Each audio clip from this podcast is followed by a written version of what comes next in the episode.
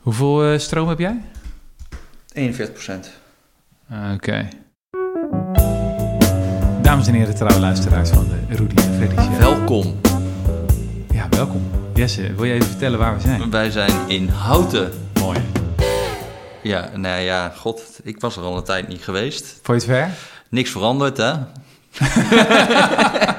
Ja, we zitten hier eh, voor een nieuwe podcast. Ik hoop dat we nog luisteraars hebben na de vorige het viel podcast. eigenlijk best ik zag mee, ook een toch? tweetje voorbij komen van iemand die zei... Kom alsjeblieft weer terug van vakantie, Rutger. Ik heb net geluisterd naar de mateloos interessante Rudy en Freddy show met Jesse Frederik over ruimtelijke planning en steden. En ik ben hoofdletters kapot. nou, hij heeft in ieder geval geluisterd. Ja, inderdaad. Dat vond, dat vond ik ook wel. Nee, ik heb, er, ik heb er ervan genoten. Jessie, waar gaan we het over hebben? Ik dacht, we moeten eerst nog eventjes wat huishoudelijks doen. Nou ja. Ehm, dit is de één na laatste podcast van dit seizoen. Ja, vertel, wat is er nou aan de hand? Ehm, ja, jij gaat, eh, jij gaat eruit. Jij gaat eh, volgende week, wat is het? Eh, Ik Klimmen ga, ik, ga, ik ga eventjes de Parijse bossen enteren. bergen in, bergen in Nou, Parijs en bergen, zo. bergen. Ja. Gewoon een soort eh ja, Ja, en ik, ga, ijstijd rotsen. en ik ga volgende, of nou ja, over een paar weken als het goed is, ga ik met vaderschapsverlof. Wauw. Felicitaties mogen naar Rudy en Freddy Show, apenstaartje decorrespondent.nl. Ja, die worden zeer, Ja, die worden zeer gewaardeerd. Nou ja, ik vind het heel bijzonder. Ja. Ja. In november zijn we dan weer terug. En we Oh, hebben dus nog, eh, we hebben nog twee afleveringen. Ja. Die van vandaag en die van volgende week. En dit wordt wel de, ja, de klapper Mhm. om mee af te sluiten met Marjan Minnesma. Ja, leuk man. Maar ik dacht, misschien is het ook wel goed om dan voor zo'n ene laatste aflevering even echt groot te gaan maken. en het te gaan hebben over, nou ja, een van de grootste vraagstukken die je überhaupt kan bespreken. Namelijk, wat zullen de historici van de toekomst van ons vinden? Het zal wel weer niet best zijn, hè? Het is natuurlijk altijd interessant dat als je terug kan kijken op, laten we zeggen, de Grieken of de Romeinen of op de middeleeuwers. Ja, dat we in bepaalde opzichten natuurlijk het heel knap vinden. Dingen die ze hadden gedaan, het Pantheon in Rome. Ik weet niet of je er wel eens geweest bent. Mhm. Best wel lijp dat je denkt, hoe de- deden ze dat? Maar in heel veel andere opzichten vinden we ze natuurlijk ook een beetje barbaars. Eh, Gladiatorengevechten, heksenverbrandingen, slavernij. Mhm. En dan vraag je je af, hoe zullen de historici van de toekomst op ons terugkijken? Is het nou zo dat wij de top van de beschaving hebben bereikt en dat we ja, nog een beetje de, de scherpe kantjes ervan af moeten schaven? Of zijn er nu ook echt morele catastrofes aan de gang? Zijn we dingen aan het doen waarvan mensen straks zullen zeggen van... wow, wat die mensen toen deden in Nederland aan het begin van de 21ste eeuw... dat was echt afschuwelijk. Dat was misdadig. Ehm, ik heb eh, in mijn vakantie een paar eh, boeken gelezen die eh, me daarover aan het denken zetten. Ook één paper trouwens. kan ik zeer aanbevelen aan iedereen. Het paper heet, van, heet The Possibility of an Ongoing Moral Catastrophe. Het is geschreven door Evan G. Williams, een filosoof. Komt uit 2015. En hij heeft een heel interessante ehm, redenering eigenlijk waarom hij zegt... het is eigenlijk best wel waarschijnlijk dat we op dit moment in het midden zitten van een morele catastrofe. Weet je, vergelijkbaar met nou ja, de slavernij of heksenverbrandingen of genocide. Ehm, en het eerste wat hij zegt is van... het zou wel heel toevallig zijn als we nu een soort van het, de top van de beschaving hebben bereikt. Iedere samenleving dacht dat altijd. Weet je wel, de Romeinen dachten van... nou ja, wij eh, zijn heel beschaafd, want wij doen niet meer aan offers, mensenoffers. Weet je wel, en dat eh, deden dat doen de bewaren, wij doen het niet meer. Dus het zou soort van wel heel toevallig zijn als wij dan precies eh, goed zitten. Mhm. En een ander argument wat hij geeft is... van heel veel dingen zijn we vrij zeker dat het niet een heel groot probleem is. Maar ehm, er is misschien een kleine kans dat het wel een heel groot probleem is. Ik geef maar een voorbeeld. Ehm, we sluiten heel veel mensen op in gevangenissen. We zijn er redelijk zeker van dat dat wel gerechtvaardigd is. Nou, we hadden een onlangs podcast met Jurgen Hamer over de vrije wil. Die heeft er hele andere ideeën over. Dat misschien in heel veel gevallen een gevangenisstraf nooit gerechtvaardigd is. Maar laten we zeggen, we zijn 95% zeker dat het wel in bepaalde gevallen toegestaan is om mensen op te, eh, op te sluiten. Maar we weten het misschien niet 100% zeker. Nou, als je dan het sommetje maakt en je hebt, eh, hij, hij legt dat uit van stel nou dat je, je hebt eh, een hele reeks van dingen, eh 15 van dat soort dingen, waarvan je 95% zeker bent Mhm. dat je goed zit, dan is de kans dat je op alle die 15 dingen goed zit, is 46%. Ja, Dus de kans is dan groter dat je, kunnen we een muntje opwerpen. ja, precies, dat je, dat je verkeerd zit. Ja. En ehm, ja, dat is eigenlijk het, eh, het thema van vandaag. Ja. waar ik het over zou willen hebben. Ehm, doet het iets met je? Nou ja, tuurlijk. Ja, nee, dit is wel fascinerend natuurlijk. Van, eh, wat zijn nou de grote dingen waar je dan eh, op gaat terugkijken? Ik denk dat dat vegetarisme en zo, waar we het over hadden... dat is natuurlijk echt zo'n ding. Ja, dat is natuurlijk het makkelijkste, Makkelijkste voorbeeld. voorbeeld, ja. dat je echt denkt van oké, de schaal is zo groot. En ook als we verkeerd zitten, dan is de misdaad zo groot... omdat er eh, weer gewoon de hoeveelheden dieren die we slachten op jaarbasis... dat is immens. Ja. Eh, ik, zal, ik had een ander boek ge- gelezen deze vakantie van eh, Jill Lepore. Ik weet niet of je haar kent, Amerikaanse historica. These Truths. Die, moeilijk uitspreken als uh, ineens. These Truths. anyway, deze waarheden. Ja. Ehm, en ehm, dat gaat eh, natuurlijk voor een heel belangrijk deel over de slavernij. Want de geschiedenis van Amerika is zo door en door verbonden met die slavernij. En ik vond het toch wel een geweldige herinnering aan het feit dat die mensen die slaven-eigenaren waren, overigens van de founding fathers van de VS, die waren dat allemaal, behalve John Adams, maar gewoon al die namen, Thomas Jefferson en Benjamin Franklin, weet je wel, de, de grote wijsgeren, de grote staatsmannen, allemaal eh, hadden ze slaven in hun bezit. Met frisse tegenzin. Ja, ja, Benjamin Franklin zeker. Ehm, die had er dan wel allemaal een soort van... ja, nee, ik ga ze dan wel bevrijden, weet je wel. Dat hij had dan in zijn testament gezet en zo. En hij had wel een soort van... Dus hij wist eigenlijk wel dat het niet helemaal deugde dan. Ja, hij doet me een beetje denken aan... aan bepaalde opzichten aan mijn eigen lafheid op sommige thema's. Van dat je wel weet dat bepaalde kleding misschien niet helemaal deugt. Dat je wel weet dat misschien te veel vliegen niet goed is. En zeker met, met eh, vlees eten, wat ik, wat is het, 30 jaar heb gedaan. Dat je het van wel wist van, hm, dat is niet helemaal oké. En ik ken ook wel mensen die best wel intellectueel stevige betogen neerzetten... van dat het niet oké is. En dat vind ik ook wel interessant. Maar ja, ja, toch lastig. En ja, het is nou eenmaal zo verankerd, enzovoort, enzovoort. Uh, Joe Lepore vertelt één verhaal, echt fascinerend verhaal over een... Um, man die heet Benjamin Lay. Dat was een Quaker. Quakers, dat waren, uh, is een tak van het christendom eigenlijk. Die waren afgesplitst van de kerk van Engeland. Mm. En die geloofden dat er iets goddelijks zit in ieder van ons. Dat is een soort van een, ja, een centrale dogma. En wat heel interessant is, is dat het juist die religieuze types waren. Niet de verlichte wijsgeren en zo. Die waren er ook wel. Maar vooral dat soort kwekers die de eerste abolitionisten waren. Dus die tegen de, de slavernij waren en dat wilden afschaffen. Uh, omdat ze dachten van ja, er zit iets goddelijks in ieder van ons. Uh, dus ook in, in zwarte mensen. Um, of in uh, slaafgemaakten. En... Um, die Benjamin Lay, dat was dus een uh, figuur. Er is, er is één moment geweest in de jaren 1730 dat hij naar een grote bijeenkomst ging van kwekers, kwakers noem je dat trouwens in het Nederlands. Ik heb oh, een ja. beetje gecheckt van, kan je nog lid worden? Want als je nog zou aan willen sluiten ja, bij de geloof, er, zijn, er zijn er echt nog maar een paar, een paar van die. Het was een hele grote religieuze ja, beweging, toch? Ja, het was heel groot, ja. En misschien op sommige plekken, maar in Nederland is het echt heel uh, minuscuul volgens mij geworden. Oké. Okay. Um, maar in ieder geval was een grote bijeenkomst in uh, New Jersey.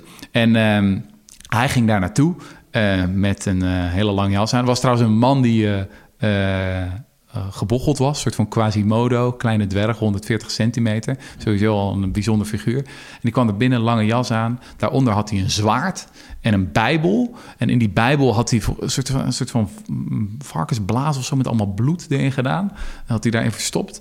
En um, het, het, idee van die Quaker-bijeenkomsten was dat je gewoon kan spreken als, als God je iets ingeeft. Weet je, dus in principe stilte, maar als God tot je spreekt, dan kan je de gemeente toespreken. Rare vibe. Dus ja, hij kwam daar binnen marcheren en dat was natuurlijk al een beetje schokkend. Want het was een bijeenkomst van echt de crème de la crème van de Quakers. Dus echt de elite, de rijke Quakers. En heel veel daarvan waren gewoon succesvolle of hele rijke koopmannen en slaven-eigenaren en handelaren. En hij ging daar staan op dat podium en op een goed moment uh, begint hij dus echt tekeer te gaan tegen de schande van de slavernij. En dan zegt hij van, uh, en uh, dit is de boodschap van God. En hij pakt dat zwaard en hij steekt dat door die Bijbel. En die Bijbel die spuit, ze spuit al het bloed eruit natuurlijk, want dat was de show die hij had opgevoerd. Nou ja, dat was toen een, dat was toen een figuur die uh, zich besefte van... ik zit in het midden van een totale morele catastrofe. En Alleen, ik heb wat special effects nodig. Ja, en, en niemand heeft het door of zo. Ik ben een van de weinigen die dat door heeft. Ja. Nou, hij is op een gegeven moment is hij dus kluizenaar geworden. Want hij wilde niks kopen dat iets met de slavernij te maken had. Je moet natuurlijk bedenken, slavernij was dan in Amerika en in andere ko- kolonies. In bijvoorbeeld Groot-Brittannië waren er natuurlijk op het grondgebied zelf geen slaven. Maar ja, mensen consumeerden wel de producten ja, van slaven. Eigenlijk een heel vergelijkbare kwestie waar wij nu vaak mee zitten. Met Ja. alle shit die we kopen. Dat je denkt, eh, ik weet niet of het helemaal deugt, weet je wel, waar Mhm. het vandaan komt. Nou, het speelde toen ook heel erg. En ehm, ja, hij wilde dat allemaal niet meer. Hij werd kluizenaar. Hij was trouwens ook eh, vegetariër. Eh, en wat is nou het interessante? Hij was echt bevriend met Benjamin Franklin, een van die eh, founding fathers. Mhm. En ehm, ja, het, het, het, het doet me echt denken soort van aan... of het stelt heel erg zelf de vraag van... wie zijn dan nu de gekkies of zo? Nu de, de Benjamin Lees, de gebochelde Quasimodo's... die met hun gekke performance art de grote vragen stellen. Eh, en dat er dan wel, weet je wel, de redelijke progressieve intellectuelen... als Benjamin Franklin of zo, die vinden dat dan wel interessant. Maar die hebben uiteindelijk niet het lef om echt... eh, Ja, want wat vond hij daar dan van, die, die Benjamin? Die zat gewoon eh Nou, hij is, dus, te hij is even gestopt ook met vlees eten trouwens, Benjamin Franklin. Maar op een gegeven moment was hij toch weer begonnen, want hij had gezien... hij was bij een visser en daar had hij gezien dat een, een, een vis die was gevangen... dat hij zelf ook een vis in de maag had.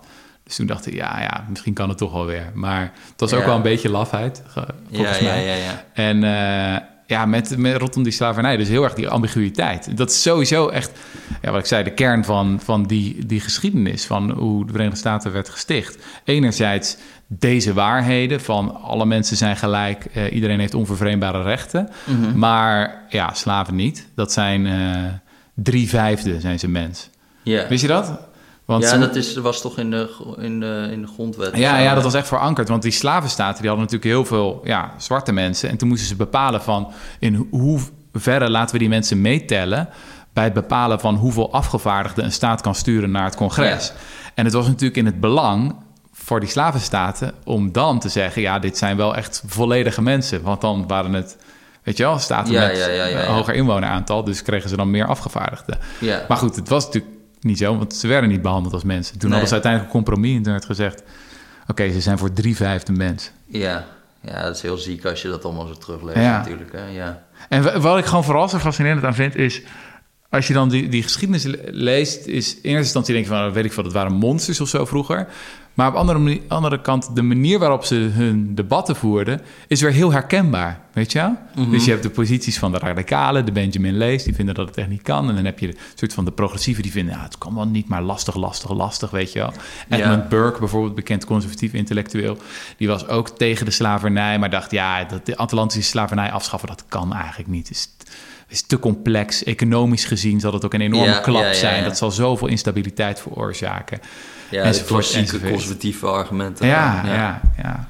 Dus ehm, ja, dat is een beetje het thema ook van een, eh, van een nieuw project. Misschien een nieuw boek waar ik, wat ik zou willen schrijven. Van wie zijn dan de mensen die, die eh, dan wel aan de goede kant van de geschiedenis staan. Mhm. En die, in het, eh, die ons verder kunnen brengen. Ja, ik had dus laatst een beetje, nu, nu ik is een raar bruggetje, maar je Mm. begint over die vis die die vis. Ja, Ik had dus laatst een paper gelezen van eh, Tyler Cowen. ja. En eh, Tyler Cowen is die econoom. ja, zijn econoom is wel echt een fascinerend figuur. Marginalrevolution.com. Ja, Maar die, dat was dus een paper en dat heette Policing Nature. ja, En eh, ik kon niet helemaal beoordelen, maar dat is vaker bij hem, van of hij nou serieus was, of dit soort was bedoeld als een soort van, hey, vegetariërs, eh, denken jullie wel na, of dat hij doodserieus was. En dat was Ja. ook het fascinerende eraan. En zijn punt was heel erg van, eh, ja, als we dan vinden dat we ons eigen gedrag ten opzichte van dieren moeten reguleren en dat we daar gewoon, ja, dat we ons vriendelijk tegen hun moeten gedragen, moeten we dan ook niet het gedrag van dieren tegen dieren reguleren? Mhm. Wat is precies de basis van dat we zeggen, we zijn vegetariërs, van nou, we willen het leed minimaliseren in de wereld. ja. Maar tegelijkertijd weten we dat er in het dierenrijk gewoon ook wel een paar sociopathische dieren rondwandelen. Die, die gewoon tering veel anderen helemaal kapot maken. ja. Dus hij zegt, moeten we dan niet wat agenten in de natuur zetten om dat allemaal tegen te houden, Ja. wat, die, wat zij doen. ja. En dan denk je al heel snel van, ja, maar dit, dit, dit gaat wel eh, heel erg ver allemaal. Maar, en, en, maar hij, gaat, hij, hij werkt dat dan toch wel uit tot een punt dat je denkt, ja, Want hij zegt, oké, nou ja, als je dan echt, eh, weet ik veel, rond bij de tijgers gaat zitten staan en zeggen van, ho, stop, doe even lief tegen die antilopen. Ja. Ja, dat, dat is misschien ook niet zo effectief, want het kost ook een heleboel. Hè, dat, en de hoeveelheid levens die je daarmee redt, ja, het schiet ook allemaal niet zo heel erg op. Ja. Maar we hebben ook heel veel beleid wat eigenlijk niet zoveel kost, maar waar we wel een heleboel dierenlevens mee zouden kunnen redden door andere dieren tegen te houden. Ja. Dus één, voor, één groot voorbeeld, maar dat noemt hij niet, maar dat is eh, bijvoorbeeld katten.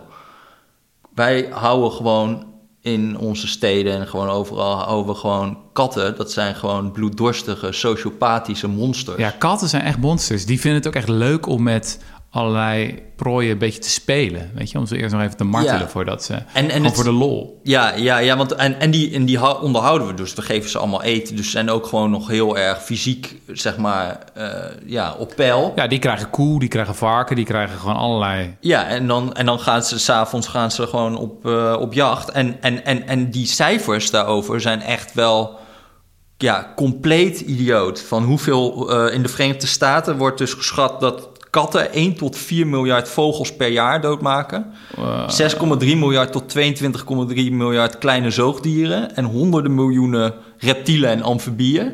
ja. Dus dat is, dat is dus echt veel meer dan auto's of gebouwen of weet ik veel wat. Hè? ja. Dus oké. eh, eh, ja, wat is onze morele verantwoordelijkheid dan ten opzichte van. Ja, ja, ja, ja. Het, het is best wel een moeilijke vraag, eh, vind ik eigenlijk. Als je, als je toch. Ja, of je vindt het geen moeilijke vraag en denkt, ja, dit hele vraagstuk is zo absurd. Dit is eigenlijk van. Ja, dit, gaat toch, dit, dit slaat wel heel erg door. Ja, maar dat is precies wat mensen in de 19e eeuw zeiden.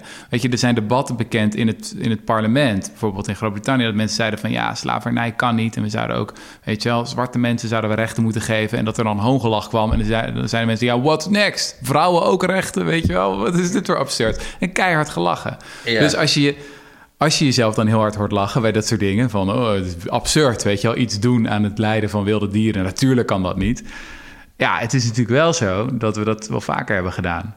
Of je kan het zou kunnen zeggen dat deze hele geschiedenis samen te vatten valt als een, ehm, een groeiende cirkel. Weet je, die filosoof Peter Singer, waar we Mhm. eerder afleveringen het ook over hebben gehad, toen we het hadden over effectief altruïsme. Die heeft zo'n boek geschreven ook, dat heet The Expanding Circle. En die zegt eigenlijk, historisch gezien, ehm, ja, is onze kring van wezens waar wij omgeven, is steeds verder gegroeid. Dus eerst waren het alleen de mensen van, laten we zeggen, onze stam, toen van onze stad, toen van onze staat, weet je wel. We zijn allemaal eh, Nederlanders of zo, daar geven we om. Toen van eh, samenwerkingsverbanden van staat, toen werden we misschien cosmopoliet. Toen was het ook van, hey, niet alleen witte mensen, maar ook zwarte mensen. Op een gegeven moment ook niet alleen mannen, maar ook vrouwen. Eigenlijk elke keer...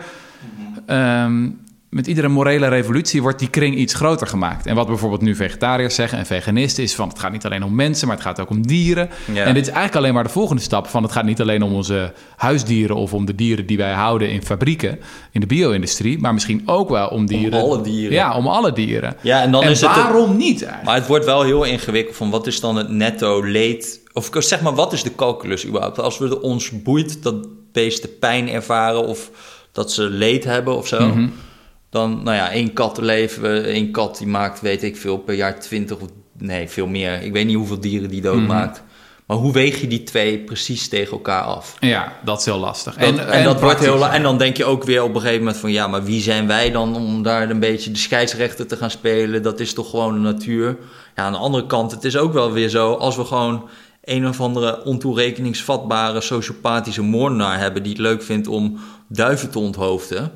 Dan boeit het ons ook niet echt dat die ontoere een mens dan, hè, Ja, ja. dat die ontoerekeningsvatbaar is. Dan zou hem ook stoppen, Ja, toch? En dan, waarom dan niet bij een kat? ja, Ja, nou ja, dat, nu, ik, ja, maar ik voel het ook niet echt. nee. Dus ik heb dan ook zoiets van, ja, Ja, maar dit dat is, is wel heel, echt- heel theoretisch allemaal. Maar je hoeft het en niet te dat- voelen. dat je denkt van, ja, het sla... eh, Ja.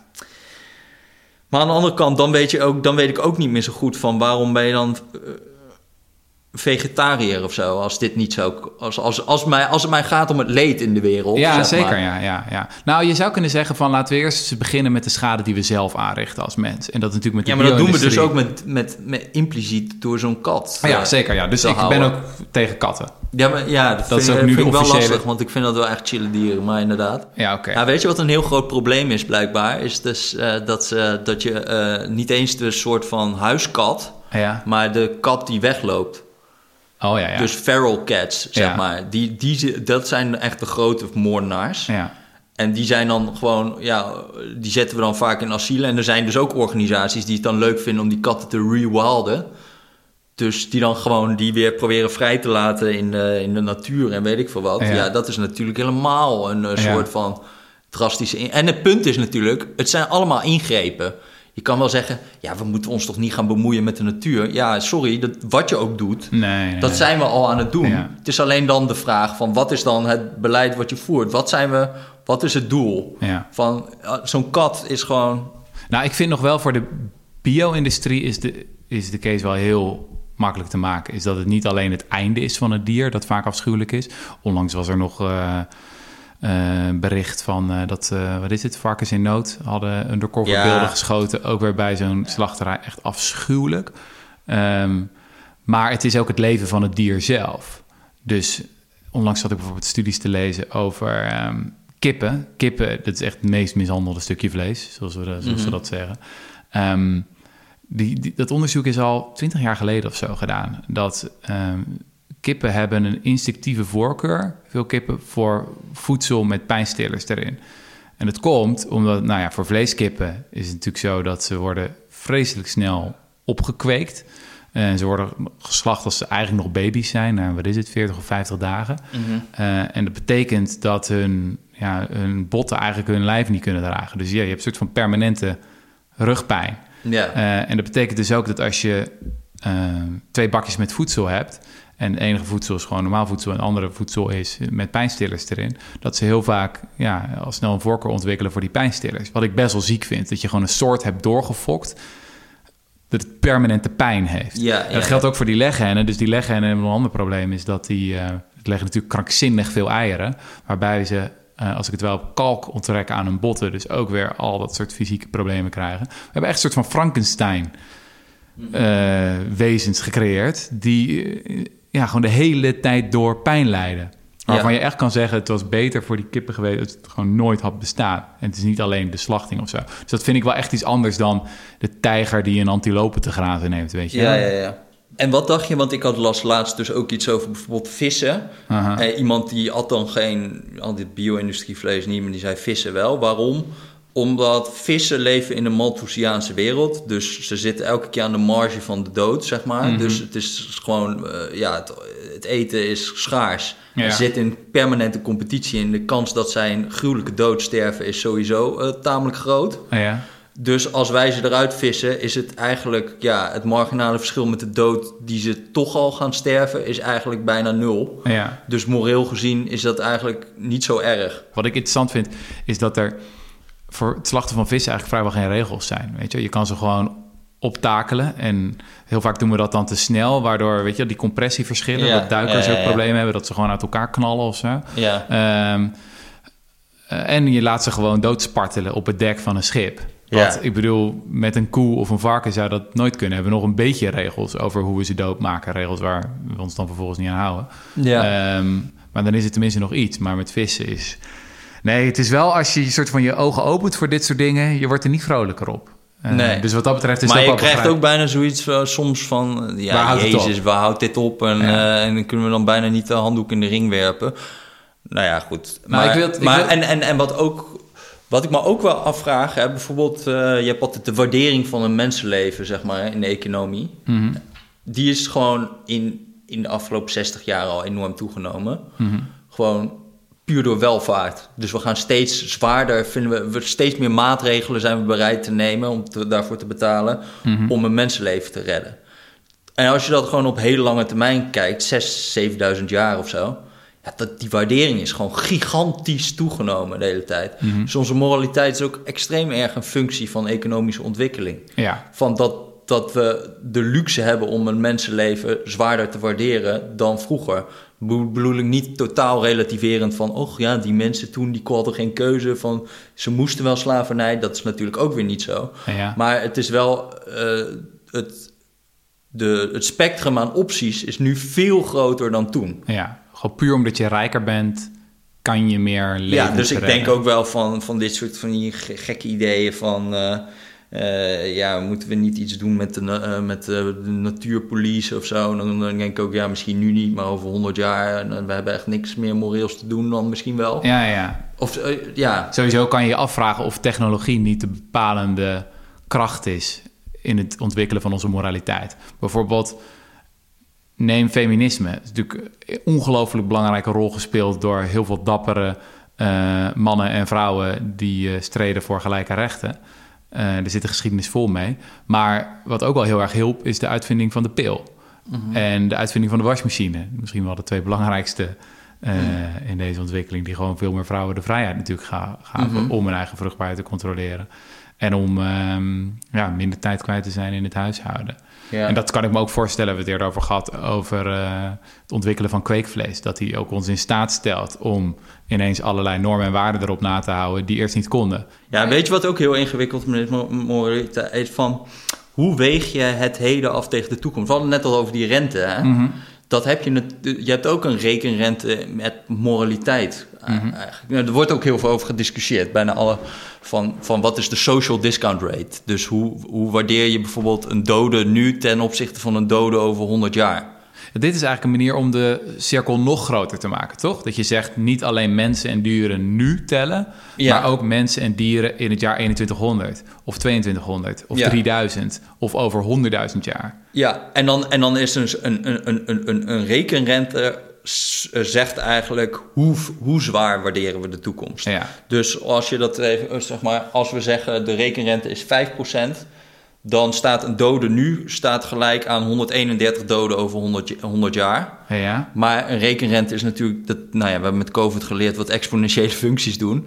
Over Ja. 500 jaar heb je dan al over 39 miljard doden. ja. Dus één dode nu gelijk aan 39 miljard doden over 500 jaar als de rekenrente 5% is. Maar als, het, als je zegt een rekenrente hebt van 1%, dan telt een dode nu voor 144 doden over 500 jaar. Oh, ja. Ah. Snap je? Dus eh, hoe je die precies neerzet. En dat is ook een hele grote input in discussies over klimaatverandering en dergelijke. Van oké, hoe wegen we nu de toekomstige kosten en baten van alles wat we doen? Ik zeg het nu in doden. Maar je kan het ook in eenheden, geluk, ja, wat de fuck dat ook mag zijn. Maar eh, eh, hoe wegen we die tegen elkaar af? ja. En dat is best wel, als je daarover nadenkt, echt een ingewikkelde vraag. Want je, ik denk dat wij het toch wel een beetje slordig zouden vinden als we nu wakker worden en zeggen: Nou, er moeten een miljard mensen dood omdat Cleopatra 300.000 jaar geleden een toetje wilde eten. Ja. Snap je? Ja, ja, ja. Maar tegelijkertijd, eh, dus dan zou je zeggen: ja, de, de rekenrente moet eigenlijk ja, bijna nul zijn. Want al, elke keer als je een positieve rekenrente kiest, dan zal het op termijn, omdat het een exponentiële functie eh, is, krijg je op termijn een punt waarop het eh, totaal uit de hand loopt met van één dode staat gelijk aan een miljard. Of zo. Ja, ja. Hè? Dus of het nou 0,1 is of, eh, of 1 of 5, op een gegeven Ja. moment komt dat punt. Ja. Maar dan krijg je natuurlijk hele rare conclusies, zoals wat ik net zeg, met zo'n Cleopatra die dan iets doet waardoor je over 2000 jaar in één keer eh, het rechtvaardigt dat er een miljard doden zijn. Ja. En dan hebben wij zoiets van, ja maar hallo, echt niet. Ja, Waarom is een dode toen meer waard dan nu of zo? ja, ja. ja. Maar, wij, maar niemand handelt daar echt naar. Nee, Van, we, we, we, we, wegen, de- we wegen het heden veel zwaarder dan de toekomst. ja. Ehm, eh, ja, en, en, en dan krijg je ook natuurlijk hele ingewikkelde vragen. Ik bedoel, we hadden het met die Koen Teulings, die podcast, Mhm. hadden we het over, eh, nou ja, jij hebt er ook over geschreven, over de landbouwrevolutie. Mhm. Dat dat gewoon, nou ja, toch eh, millennia lang gewoon helemaal kut was om, Ja. in, om in landbouwsamenlevingen te leven. En er een pandemie, totale ellende, bla bla bla. Maar kijk waar we nu zijn. Hè? Zonder, die, zonder dat, dat offer wat zij hebben gehad, Ja. eh, zouden we nu niet 7 miljard mensen hebben die allemaal, nou ja, eh, nou fijn dat ze bestaan in ieder geval. En, en, en overwegend soms ook nog wel een aardig leven hebben ook nog. Ja. En daar is natuurlijk een gigantisch offer geleverd in al die jaren eerder. En hoe moeten we dat dan wegen? Ja. Was het voor hun op dat moment, als ze een rekenrente hadden die heel hoog was, dan sloeg dat natuurlijk helemaal nergens op om dat te doen. Niet dat het een keuze is, hè, maar we hebben het hier even, het is erg abstract. Ja, ja, ja. Maar, nou ja, en dat, en dat is natuurlijk nu ook weer van, oké, hoe we, als we de toekomst heel zwaar wegen, eh, dan zijn er allemaal risico's die we nu misschien hebben, die we dan, die we niet serieus genoeg nemen. Precies, ja. Precies. Dat is eh, waar het echt heel interessant wordt, vind ik. Ja, ja en ook Ik eng. we hadden natuurlijk een tijdje geleden hadden we een podcast over effectief altruïsme. Dat vind ik echt een van de interessantste bewegingen van onze tijd. Eh, mensen die eigenlijk twee dingen zeggen. Enerzijds, ja, je moet een beetje goed doen in de wereld. En in de tweede plaats, eh, je moet het zo effectief mogelijk doen. Dus het begon met een filosoof, Toby Ord heet hij. Eh, die eh, zat in Oxford en die eh, besloot een heel groot deel van zijn inkomen, volgens mij tot aan 18.000 pond, voortaan te doneren aan goede doelen. Hij zei van, ja, meer heb ik eigenlijk niet nodig om te leven. Mensen zeiden wel eens van, is dat niet heel lastig te leven van 18.000 pond? En dan zei hij, nou, 90% van de wereldbevolking leeft van, minder dan dat bedrag, dus dat gaat prima. Ehm, en hij zei ook van, je moet volgens nadenken hoe je dat zo effectief mogelijk doet. Dus zoek dan echt de doelen waar jouw euro het hoogste rendement heeft. Ehm, die effectief altruïsten doen dat trouwens niet alleen met hun centen die ze uitgeven, maar ook met hun tijd. Dus ze stellen zichzelf ook de vraag van, ehm, ja, hoe kan ik mijn tijd het beste besteden? Als ik bijvoorbeeld nadenk over carrièrekeuze en ik wil de wereld verbeteren, wat kan ik dan het beste doen? Kan ik het beste bij Oxfam gaan werken? Kan ik het beste in Den Haag gaan werken als ambtenaar? Kan ik, er zijn allerlei opties natuurlijk als wetenschapper. Hoe kan ik mijn talenten inzetten zodat ik zoveel mogelijk mensen help? Nou, wat is nou binnen die beweging weer heel groot geworden in de afgelopen tijd? Ehm, is het idee dat de lange termijn veel belangrijker is dan we nu denken. Dus die, die Toby Ord heeft nu een, eh, net een boek uit. Het heet, eh, eh, hoe spreek je dat uit? The Precipice. Eh Precipice. Preci- Precipice? Precipice. In houten zeggen we de Precipice, geloof ik. Oké, nou, Ja. dan zeggen we de precipice. Existential risk in the future of humanity. En het gaat over eh, ja, existentiële risico's die we nu lopen als maatschappij, als samenleving. Dus dan moet je echt denken aan de hele, hele grote dingen.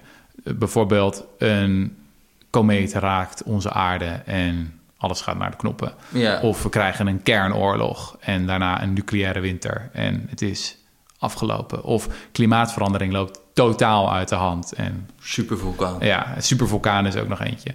Ehm, en hij heeft een soort van analyse in de eerste plaats van wat die kansen zijn. Je hebt natuurlijk twee soorten risico's. Je hebt de natuurlijke risico's, zoals inderdaad supervulkaan die uitbarst. eh, of zo'n asteroid die ons raakt. En anderzijds heb je natuurlijk de, de menselijke risico's. Ehm, zoals een eh, kunstmatig virus dat daar of uit een lab ontsnapt of zo en ons allemaal eh, vermoordt. Of waar veel mensen nu mee bezig zijn, of in ieder geval zich druk over maken, is het risico van artificiële intelligentie.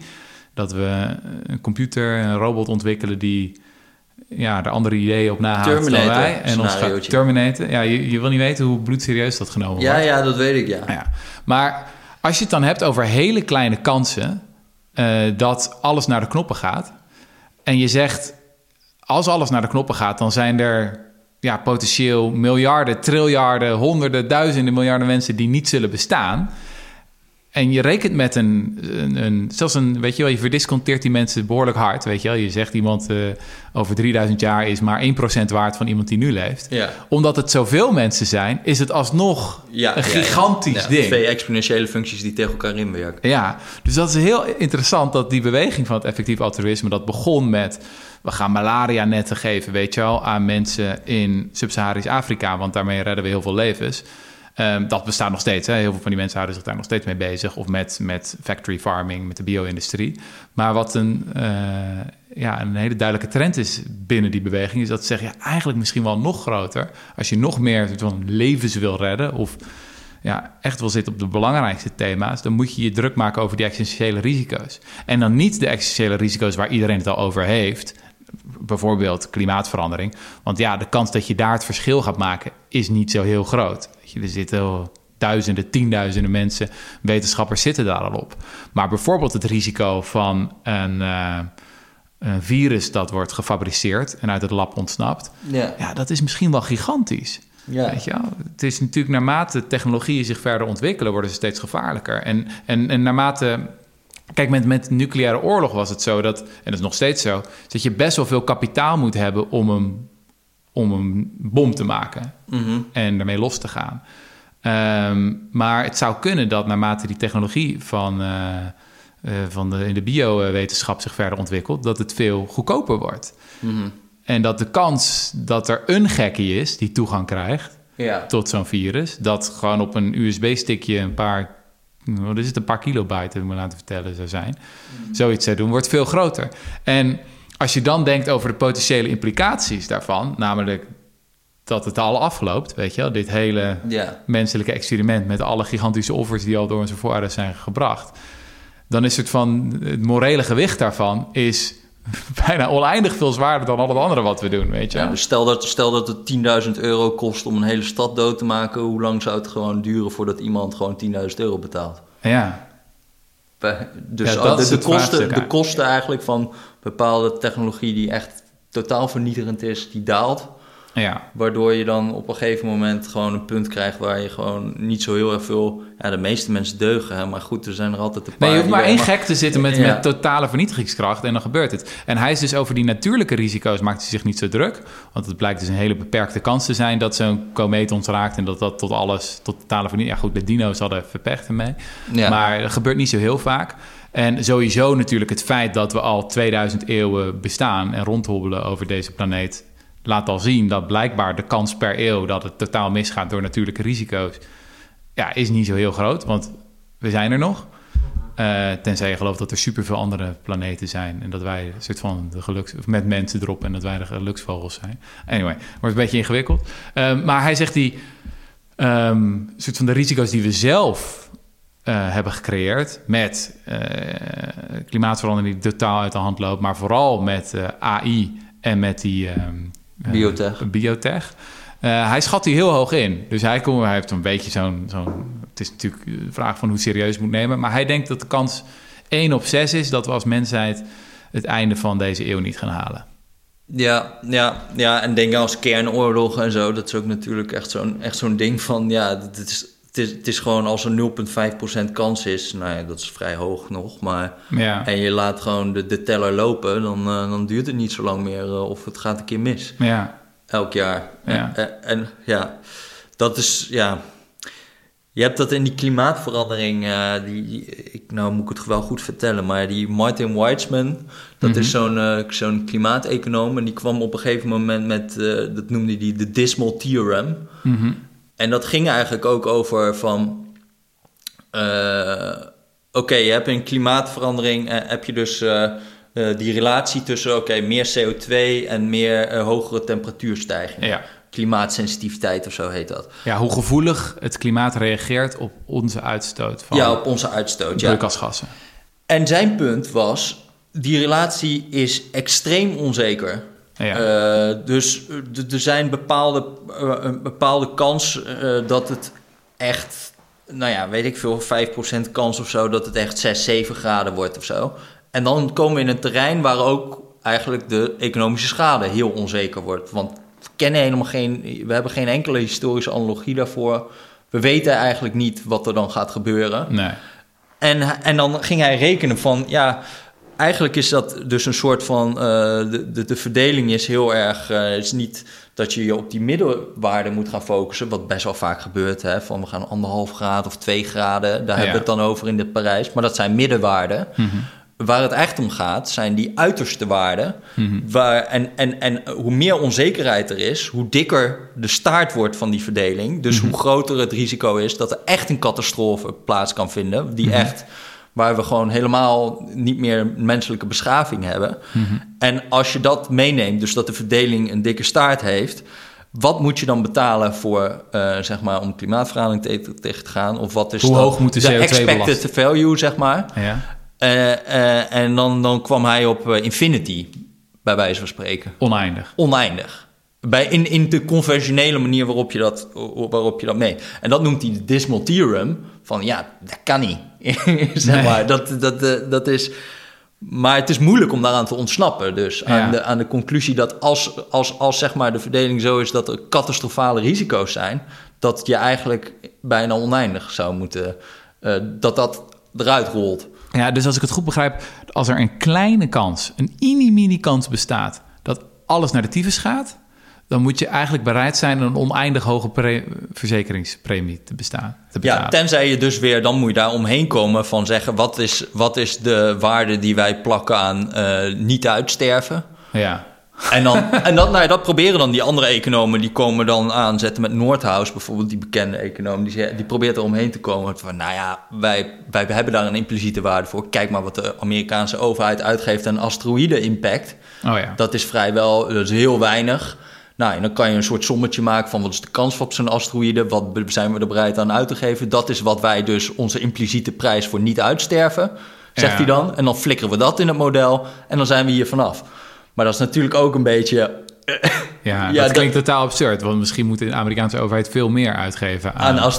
Ja. Ja. dus dat is een beetje gekunsteld om daar... Om, om, om, maar ja, en, en, en dat levert dan ook weer de vraag om... want dit is aan de negatieve kant hè, van de existentiële risico's. Maar stel dat er ook een wereld mogelijk is... waarin, het, waarin je eh totaal eh, ingeplucht zit in de matrix... en iedereen een totaal gelukzalig bestaan... eh, heeft met veel meer geluk dan dat we nu, ons nu kunnen voorstellen. En we Ja. krijgen komen een soort hemelse op aarde over duizend jaar. Mhm. Hoe moeten we die potentiële toekomst wegen in het heden? Mhm. Dus het is eigenlijk een beetje de versie van, Van ons- oneindig geluk. Van, ja, van, ja, of van oneindig geluk in de toekomst. Dat is eigenlijk onze versie van wat die landbouwers... eh, de situatie 7000 jaar geleden, maar dan nog veel extremer, zeg maar. En dat krijg je een beetje met die, die Nick Bostrom-lui en zo. Hè? Die zitten, Nick Bostrom is ook zo'n futuroloog of zo. Of hoe zou je het noemen? filosoof, futuroloog. Ja, ja. En die hebben dan, eh, die schetsen zo'n scenario dat er wel eens een kans zou kunnen bestaan. En die hoeft ook niet groot te zijn, hè? want we hebben het gezien bij klimaatverandering. Als er een kans op catastrofe is die vrij klein is, kunnen de, kunnen de kosten al richting oneindig zijn. Ja. Maar als er een kleine kans is op een totale hemel op aarde. En dan kunnen de baten ook al snel naar oneindig eh, eh, neigen. ja. Eh, wat, wat, wat zijn dan de morele implicaties daarvan? Dat er zo'n wereld zou kunnen gaan En dan bestaan? kom je op hele enge conclusies, toch? Want dan... Nou, je komt bij beide, bij, volgens mij kom je bij beide versies kom je op hele enge conclusies. Of we zijn oneindig betalen om allerlei catastrofale risico's uit te sluiten. Maar dat is natuurlijk niet zo. We zijn niet bereid om oneindig te betalen.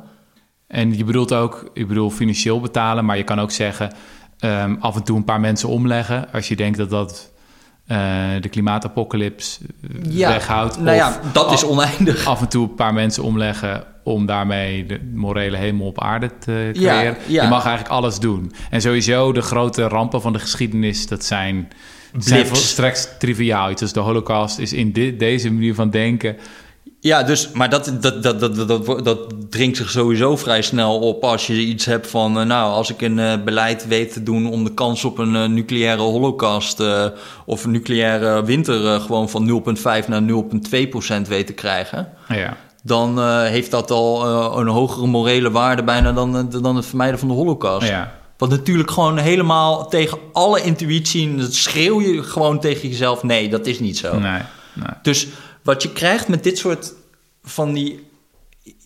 Ja, dat, dat, dat, dat ik. Ja, sorry, ik ben echt van de handdoek in de ring op een gegeven moment. Van, je krijgt zoiets van. eh, het wordt een soort einde van de wereldsecte. Maar dan met, maar, maar dan met hele goede wiskunde. Ja. Wat ik, wat ik wel zou willen zeggen als, als van ter verdediging van iemand als Toby Oort, is hij heeft echt niet die benadering. Dus wat hij probeert te doen in zijn boek is te laten zien dat vanuit allerlei verschillende filosofische morele theorieën, niet alleen dit is dan een meer utilistische filosofie, waar dat je heel erg naar, eigenlijk soort van het geluk voor zoveel mogelijk mensen probeert te maximaliseren. Nou, er zijn heel veel filosofen en mensen die problemen hebben met die benadering. Maar hij laat zien dat ook vanuit een meer conservatieve ethiek, eh, ik noemde eerder al de naam van Edmund Burke, eh, eh, dat bekende conservatief denker eind de 18e eeuw, die, ehm, die, ook, ook vanuit dat denken kan je zeggen, we besteden echt veel te weinig aandacht aan existentiële risico's. Want ja, onze voorvaders eh, voorouders en, en moeders hebben heel veel offers gebracht en heel hard gewerkt om te komen waar we nu zijn. En wij hebben echt een plicht om de, ook al zijn het maar kleine risico's, dat alles naar de knoppen gaat, om dat veel serieuzer te nemen. Dus volgens mij he- heb je het ook niet. En dit verhaal heeft het ook niet nodig, dit hele doordenken of zo. Bijvoorbeeld dat er gewoon veel meer aandacht moet zijn voor het risico van eh, biotech. Ja, je hoeft niet sommetjes te gaan maken Nee, over de oneindige nee. morele waarde van de toekomst of zo. Dat is volgens mij niet nodig. Nee, maar het is wel eh, een soort risico van deze manier van denken... dat je er bijna alles mee kan, eh, zou kunnen... Een heleboel dingen in het heden, als je de toekomst heel zwaar weegt... zou een heleboel dingen in het heden kunnen verdedigen... met een verwijzing naar een verre toekomst... waarin we ofwel Ja. de hemel op aarde creëren... ofwel helemaal naar de knoppen Ja, gaan... En dan ben je, ik bedoel, ik weet niet, is- die Toby Orts zullen ook allemaal redelijke mensen zijn, maar je snapt ook wel dat dit instrumentarium een beetje uit de klauwen kan gaan lopen op zeker, een gegeven moment. En dat was natuurlijk de klassieke redenering van allerlei dictators. Van eh, als je een omelet wil bakken, dan moet je eieren klutsen. Weet je, dan Ja. moet je een paar eh, eieren En het moeilijke is, dat is natuurlijk ook waar tot op zekere hoogte. Want ook, ook, ook als wij het hebben over klimaatverandering, zeggen we daar zitten kosten aan. Ja. Maar hoe, ho- hoe hoog zijn die kosten en hoeveel? En bla bla bla. En ja, nou ja, is het oneindig? Nee, wij vinden dat denk ik ook niet. Maar waarom dan niet? En hoe, hoe hoog dan wel? En ja. eh, Nou, dat is ook de spanning waar je in zit. gaan we over de toeslagenaffaire schrijven. nee, de spanning tussen enerzijds soort van de wens om aan de goede kant van de geschiedenis te staan. Om meer als Benjamin Lee te zijn, die al vroeg voor, tegen de slavernij was. En misschien iets minder als, als Benjamin Franklin. eh, die dacht van ja, ik zie de argumentatie wel, maar mm, nou, last, nou, ik ga even koffie zetten. Ehm, maar je wil ook genoeg ruimte voor twijfel en intellectuele twijfel. En niet te veel eh, overtuigd zijn van je eigen gelijk. Terwijl aan de andere kant, twijfel kan ook weer een excuus zijn om niks te doen. Ah, we weten nog niet zoveel hoe, eh, eh, hoe ellendig die dieren dat nou echt vinden in de bio-industrie. Nou, er moet nog meer onderzoek worden gedaan. Weet je. Mhm. Twijfel is natuurlijk ook heel vaak het argument dat eh, wordt gebruikt door mensen die vooruitgang willen traineren. ja, ja. Nog een ander, ander boek. Maar dat ik- is, dus, dat is dus trouwens ook de, de, de, de grap. Nou ja, om nog een keer met die Marty Weitzman. Dat die lui die dan twijfel gebruiken om zeg maar klimaatverandering eh, te doen. Eh, de grap is, dat vond ik ook het fascinerende. Ik was wel een beetje depressief toen ik dat paper las hoor. Maar die, die gebruikt eigenlijk die onzekerheid als om te zeggen. Dat is juist geen reden om niet te handelen. Het is een reden waardoor die kosten gigantisch zijn. Oh ja. Want hoe zeg maar, die Thierry Baudet en zo hebben zoiets van... we snappen het eigenlijk nog niet goed hoe de natuur reageert op bla bla bla. En dan krijg je allemaal een soort van klimaattwijfel en bla bla. En zijn punt is, als we het niet snappen... dan kan het wel eens heel erg zijn... waardoor het gewoon eh, de, de, de kosten helemaal astronomisch worden. ja. Nou ja, Het is weer een voorbeeld van hoe economen en mensen twee verschillende soorten zijn. De meeste mensen zeggen, we weten minder, dus laat maar wachten, wacht maar af. En economen zeggen, oh, onzekerheid, nu wat doen, weet je wel. ja, ja, Ja. Of, dat- ja, of gewoon een gigantisch verzekeringspremie eh, betekent dat gewoon. Ja, Ik bedoel, dat, dat is het gewoon, de intuïtie van ga jij naar een verzekeraar toe en je hebt iets van, eh, nou ik heb een huis en ik weet niet wat het instortingsgevaar ergens tussen de 5 en de x procent over 50 jaar. Nou ja, dan heeft zo'n verzekeraar, oké, eh, nou dat wordt dan een flinke premie die jij moet gaan betalen. Ja, en zo moet je een CO2-prijs zien in principe. Een soort, verzekeringspremie. ja. Ja. en die, hoe groter de onzekerheid is over de werkelijk catastrofale risico's, hoe groter die premie. Ja. Nee. Nou, eh, met die eh, conclusie Nou, wens ik jullie allemaal een prettige vakantie. Ja, prettige vakantie mensen. Ik vond het mooi. Ehm, word lid. Je Van de wordt lid van de correspondent. correspondent. eh, koop boeken. eh, Koop boeken. Eh, wij waarderen dat zeer. Dat was hem. We zijn er dus nog één keer. Volgende week met Marjan Minnesma. Tot dan. Tabé. Doei!